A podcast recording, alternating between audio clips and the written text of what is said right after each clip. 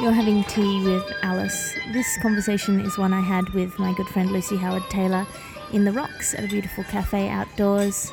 We're drinking green tea and having a bit of lunch.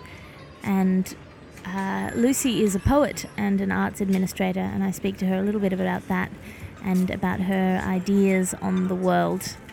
I hope you enjoy listening. I enjoyed having it. If you'd like to send me an email, it's alicerfraser at gmail.com or you can look me up on Twitter at alliterative, A L I T E R A T I V E.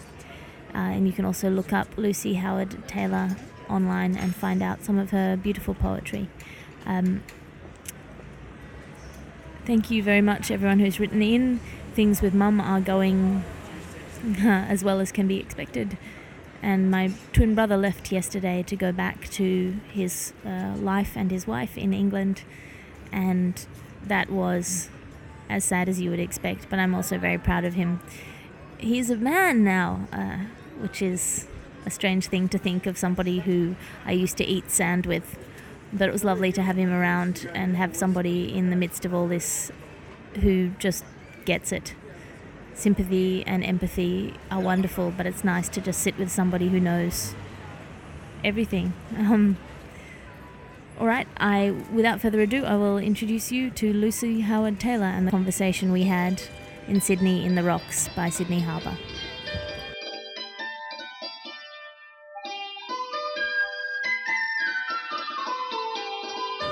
Um, so how are you?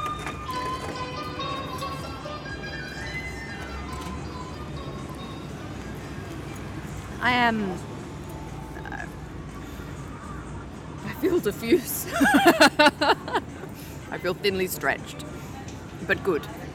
Do you have any things that you wanted to talk about that are um, controversial ideas or unpopular ideas or ideas that you think you need to explain to the world? Are you going to edit this? Um, because I was thinking about that, and I was actually thinking more about um, the fact that when it comes to holding certain stringent opinions, I tend to err on the side of not having them. Not having opinions, having complicated opinions. Having complicated, Hello. yeah. Hello. Tea. Well, thank you. thank you very lovely, much. thank you. That's lovely. Um, Totally are, We are actually. you can be the Making guest, a guest cameo. appearance. Thank you very much. Thanks. Um, shall I pour your tea? I thank you. And I suppose I was thinking in the limited time that I've had for any sort of reflection outside working ridiculous hours, um, that I wonder whether it mightn't be sometimes. I wonder whether or not there's a bit of a. Um, I'm just trying to think because you've got to realise my brain is entirely. Um, at the moment, database focused, so I'm just extracting. Um, and I don't think you'll actually be able to use any of this. It's all right. If it doesn't work, I'll just cut it and do a solo show. Good. Okay, that's fine. I'll just talk to you then. Um, I actually think that people people hold the idea of a, an opinion way too highly. I think sometimes it, it can be very much a good thing to not actually have an opinion or to reserve judgment. Because most of the things that I think that people have a lot of, you know, criticism for or judgment around, I don't feel qualified enough to have an opinion. I don't feel like I, I know or I know enough or have um, enough. I don't think necessarily personal experience because you don't need to have personal experience to hold an opinion. But I just I, I prefer to exist in in the realm of not knowing, which is rather Keatsian, I suppose. um, and of course, that doesn't mean that I don't have strong opinions about some things. I do, um, especially when it comes to, you know, I think probably my most my most fiery opinion hotbed is um, women's rights. I've discovered. Fair enough. But that's Um, not an, exactly an unpopular opinion. No, no, I know. Although it's it, It's I- a- it'd be actually I It's have an interesting thing. I have a, uh the first couple of podcasts I did with uh, Sean, who was my producer for a little while, and then he got really busy. And I keep getting requests uh, for him to come back, which I would love, um, because I think partly because when you talk to him, you're not preaching to the converted.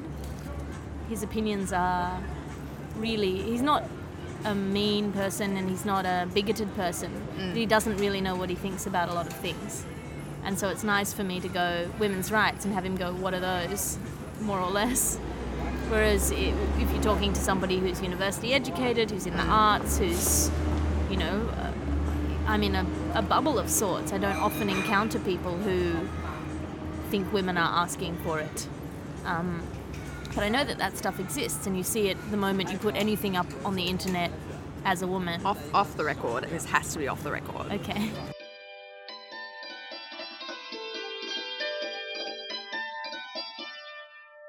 I was talking to him. Um, Ma- Maybe if we edit this, reintroduce him as a stranger. So Yeah.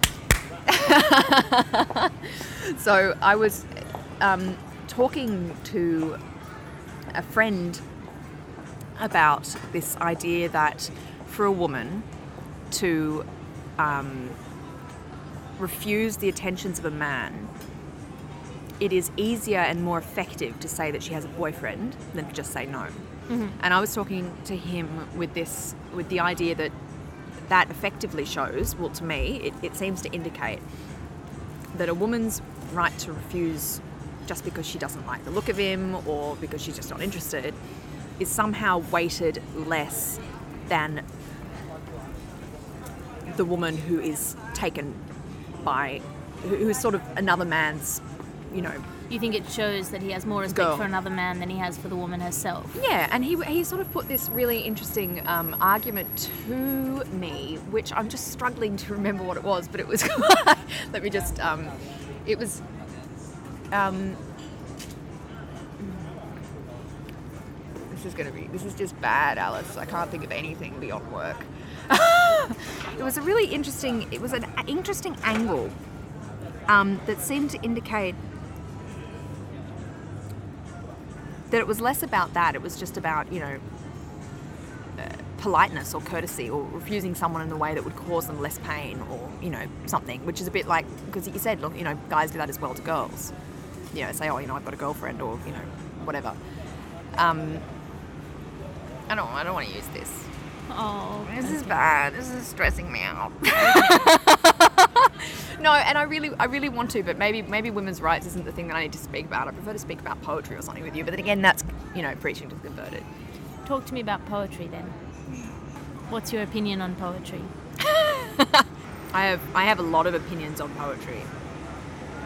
I'm trying to pick the best one. I've been looking a lot into rap lately. Rap. Yeah. Um, which is something I never used to pay any attention to at all because I just thought it was a bit vulgar and a bit gross and overwhelmingly sexist, and I didn't like the music.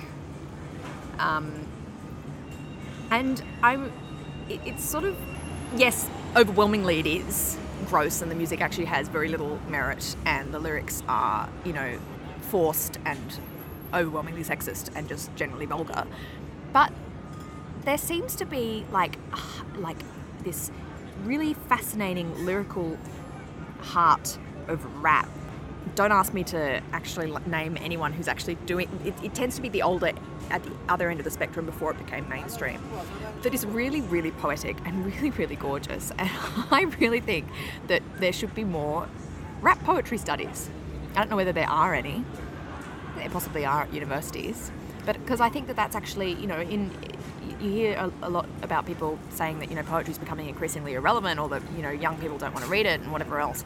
You bring, you know, you align the ideas of rap and poetry in a year nine English class, and you will at least have more involvement than if you were just trying to bring up poetry by itself, Well, which I I'm- think can only be a good thing. I mean, for me, when I write poetry, it's about crystallizing a feeling that I have or an experience that I've had. Sure. And and For I me, think, it's less about that; it's more about sound. Hmm. well, in order to do that, I try to get it to feel good in my mouth.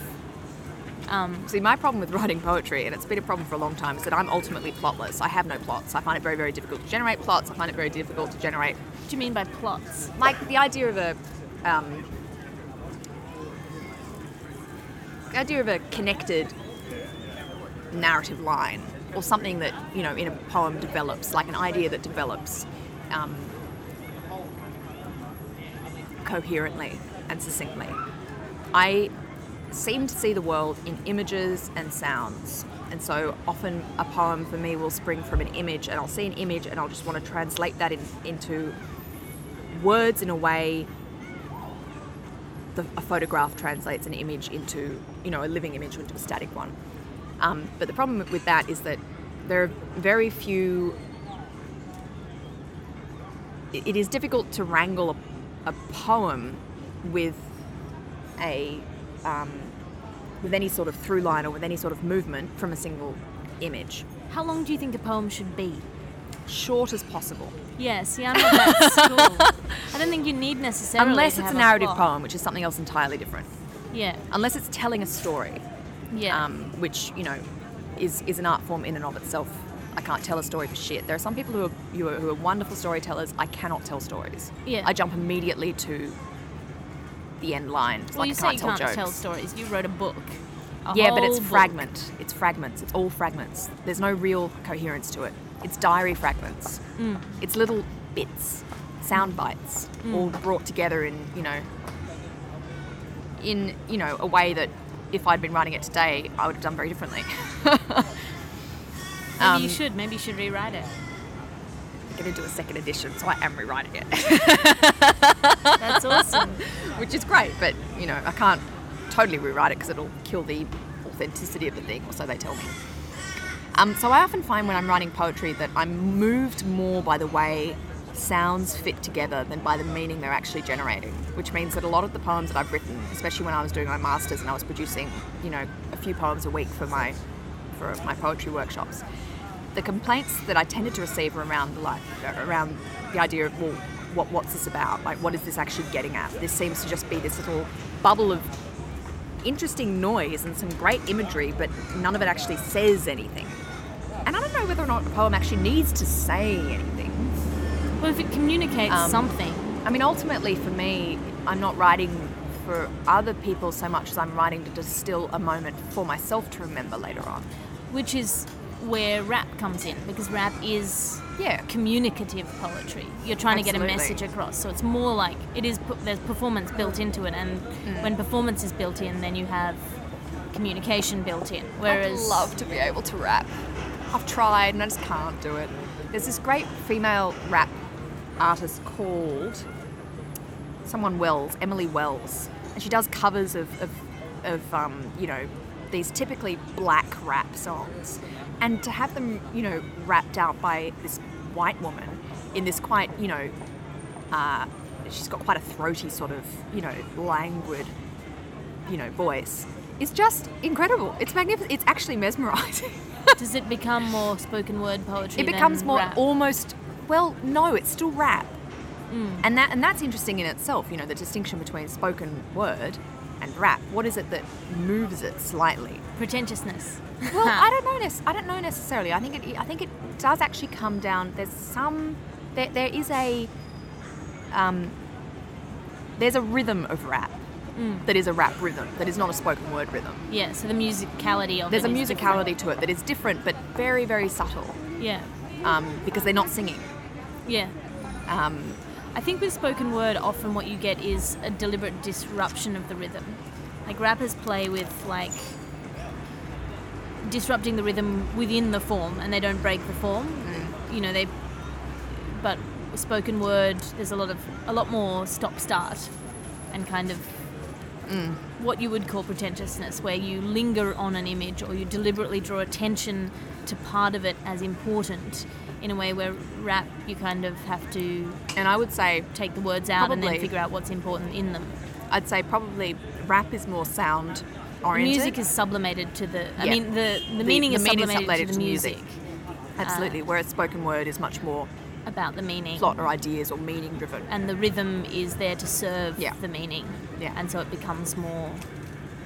Yeah, that's an interesting. But the funny thing was is that my entrance into rap was probably like every other, you know, white teenage females, and it was through Eminem. And I hmm. was ashamed of liking him when I was a teenager because the idea of rap was so separate to my idea of the world that I was growing up in. Oh, lorikeet friends. Wow, two, Hey, Hey, Two rainbow don't lorikeets think about it. trying to climb into my bag. I actually was here yesterday and they tried to eat, forcibly eat my almond croissant. Um, God, they're gorgeous, aren't they? They're beautiful. Love them. They're very sneaky. I think they might live here. I think they probably do. Tourist, tourist town. um, Um, what were we saying? rap. I'm just going to eat this last little bit of bocconcini and then Um, rap. What is it? Why is it? Why do you, as a white woman, feel conflicted about your enjoyment of music? Do you feel you're colonial- colonializing? no. I just felt inauthentic. But you really liked it. So how's that? I felt like it wasn't a voice for me. I think because it's a voice for a certain, because it's known as a voice for a certain section of society who tend to be lower income and black,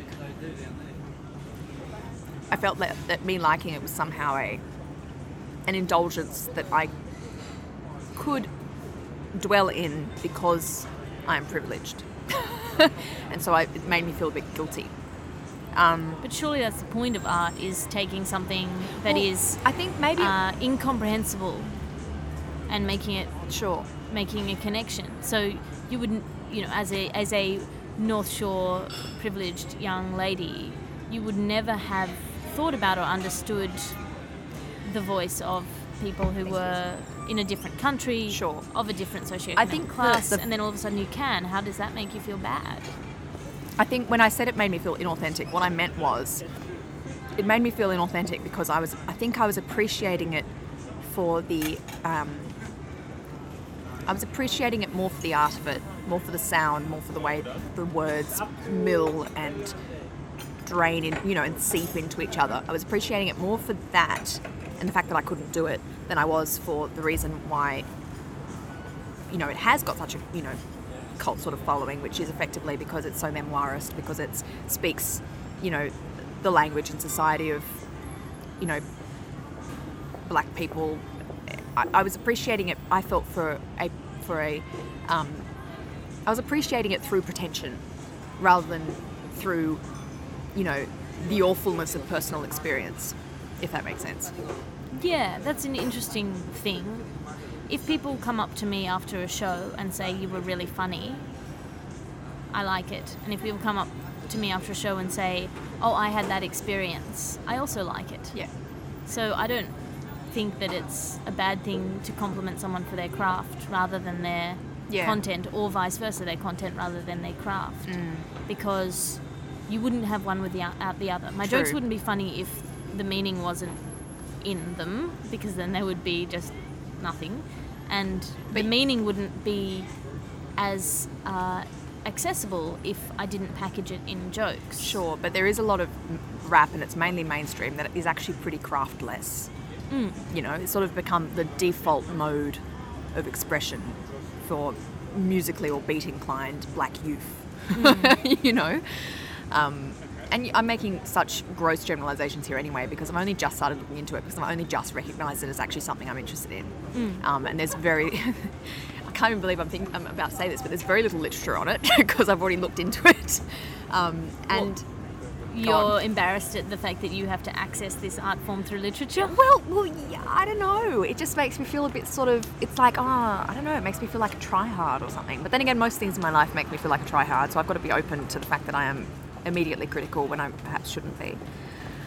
You're self-critical about the way you approach the world. Yeah, isn't everyone? Um, I think I just enjoy things. Sometimes I'm able to rest in a sense of not, of just not judging, but that's rare. See, I like to know why I enjoy things, but I don't worry about why I enjoy things. Like I love Vin Diesel movies. No way. I love stupid action films. he looks like a hock of salami. Yep. I, I, and he's he's got weirdly large arms and small shoulders, and I love The Rock, and I just love stupid, giant action movies. Fair and enough. I, I probably can tell you why, but I just enjoy them. Even if I know why, I don't feel bad or embarrassed about that. I mean, if if It's like, somebody it's like me and zombies. I love like zombies. See, I can't Yeah. get my head around I can't zombies. do I can't do horror films, but I just love zombies. Why? What is it about zombies? simplifying the world. See, this is the thing. fact you're you you're, you're that you interrogating my likes and dislikes, and here I am just knee jerkily, you know, liking and disliking things and not knowing why. I, there's something so like. You know what it is? I think it actually comes down to a sound thing again. There's something really viscous about zombies. They're always making schlocky, sort of shucking, you know, chewing I find them horrifying for that noises. Yeah, like yeah. masticating noises, and they're all groaning and falling apart, Like and bits are coming off. And I love teenage boys, I love teenage boys. They're like little but they stink. They stink, but they're lovely. That's why they're adorable. They're sort of so. and they're all just um, forming and finding their way. And I don't like teenage girls very much, but that's probably because I was one. Squeaky and and uh, still very vulnerable and yet trying to be manly. I know it's so cute. It's very cute. I love them. Um, what don't you like about teenage girls, other than having been one? Um, they're, t- they're, they're not teenagers. There's something about girls at that age where they're not teenagers. They're not authentically teenage. And here I am obsessed with this idea of authenticity. I guess it comes down to honesty, probably because I lied so much as a child. There you go. Now we're getting into it. Teenage girls are Um, better liars than teenage They're, boys. they're just they're far more sophisticated. yeah. You've got to treat them like adults because they sort of they're not physically they're not emotionally they're not, but intellectually they consider themselves as such. Yes, I think the Um, problem is consequences. Yeah, exactly. Not understanding the world enough to understand what an impact Yeah, you have exactly. on it Yeah. means that teenage girls deploy weapons that are bigger than Yeah. than they're they far should. more they're, they're there's a yeah there's a schematic to che- teenage girls that's very different to teenage boys i find boys much more easy much more easily read I think it's difficult for teenage boys now because we don't really have acceptable channels for aggression other than maybe uh, video games. i love Um, video games But I, see I- here we I don't, I don't think video games really um, really solve the problem, which is that boys are meant to tumble around and punch each other. absolutely and we don't really let them do that. I think I don't know. Maybe boys should do martial arts or rugby or something I- where they have an they acceptable need to be doing something that isn't just sitting and hit playing something with their body. Yeah. That isn't Absolutely. uh, isn't kinking you know, someone or, in the or a woman or something. Yeah, Yeah. exactly. No, I totally agree. And I don't know whether I don't know how that can be. You know, it should be institutionalized in schools. I mean, the fact that you know you've got these, the, uh, you know, a classroom, and my my brother's a case in point because he's one of those people, and there are lots of them who find it physically very difficult to sit at a desk. Yeah. They shouldn't be bloody well sitting at a desk. They should be, I don't know, running around while they're learning or something, or doing, Doing star jumps or or, something, I mean, yeah. there's got to be movement, otherwise there's no learning. They, it, it's stagnant otherwise because they're very physical, and you see that with, with boys from you know the moment they're able to move independently. Yeah. You don't see that with girls as much. See, my dad was very much. He was a um, philosophy lecturer at university when when we were born, and then moved on to other things. But he had that idea, which was popular in the seventies, of um, you know, gender is entirely socialized. A good part of it is. and a good part of it is. But then we were born twins, one boy, one girl, and he looked at us in the late 80s when we were born and he said, Oh, Oh, there are some inherent differences here. she's a girl and he's a boy. yeah, absolutely. And that's true. Those things shouldn't affect uh, your freedom to move in the world. No, absolutely not. But you need to. Those un- things should not predestine you your need to talents or anything. them. But as you were about to say, you do need to acknowledge that there, are, especially in an early age, when, when things are still being, you know, nurtured into existence, and people are still, you know, and kids are still growing into people. And then if you like, so if if it was acknowledged that, for example, I am likely to be more conflict averse than my brother, the way you teach me in school to step up and be uh, strong and honest and not weaselly and afraid is different from the way you teach him to suppress the urge he will have to punch people. Yeah, absolutely. And those, and if you want to have grown-ups who are equal, you need to give children different strategies. And it's To not deal with those necessarily gendered; it's personality-wise. Yeah. That some people are going to react in different ways, and you need to give them a different toolkit. Yeah, you can't give everyone the same toolkit because if you teach me to restrain my anger, which is, you know, I was a Buddhist kid, I was brought up to be very suppressed. Then you end up with somebody who is, as I was until my early 20s, very, very locked in and shut down and Yeah, careful absolutely. in a Yeah. way that I didn't, do me any good. Be. Yep, and shouldn't have been. Whereas other people might have needed that tool set to keep themselves from doing damage to the people around them. I was I was not the kind of person who was ever going to do damage to the people around me, except Yourself. through cowardice You're one of the self damagers and fear of hurting people's feelings, which has led me into bad situations Yeah. before. yeah. Um, you have to go. I do have to go, which is a shame because the conversation was just getting interesting. Maybe we'll make this part one. Maybe we will. All right, I'll cut out that beginning bit. Um, Thanks, love. Yeah. Or edit it I. I, I just had to, it took me a while to get into a space where I wasn't I wasn't even thinking about work. In fact, I wanted it to keep on going. Aw, that's all right. We'll catch up soon. It'll be lovely. Can we see each other on Saturday, maybe, Yeah, that'd be nice. if you're free? Because obviously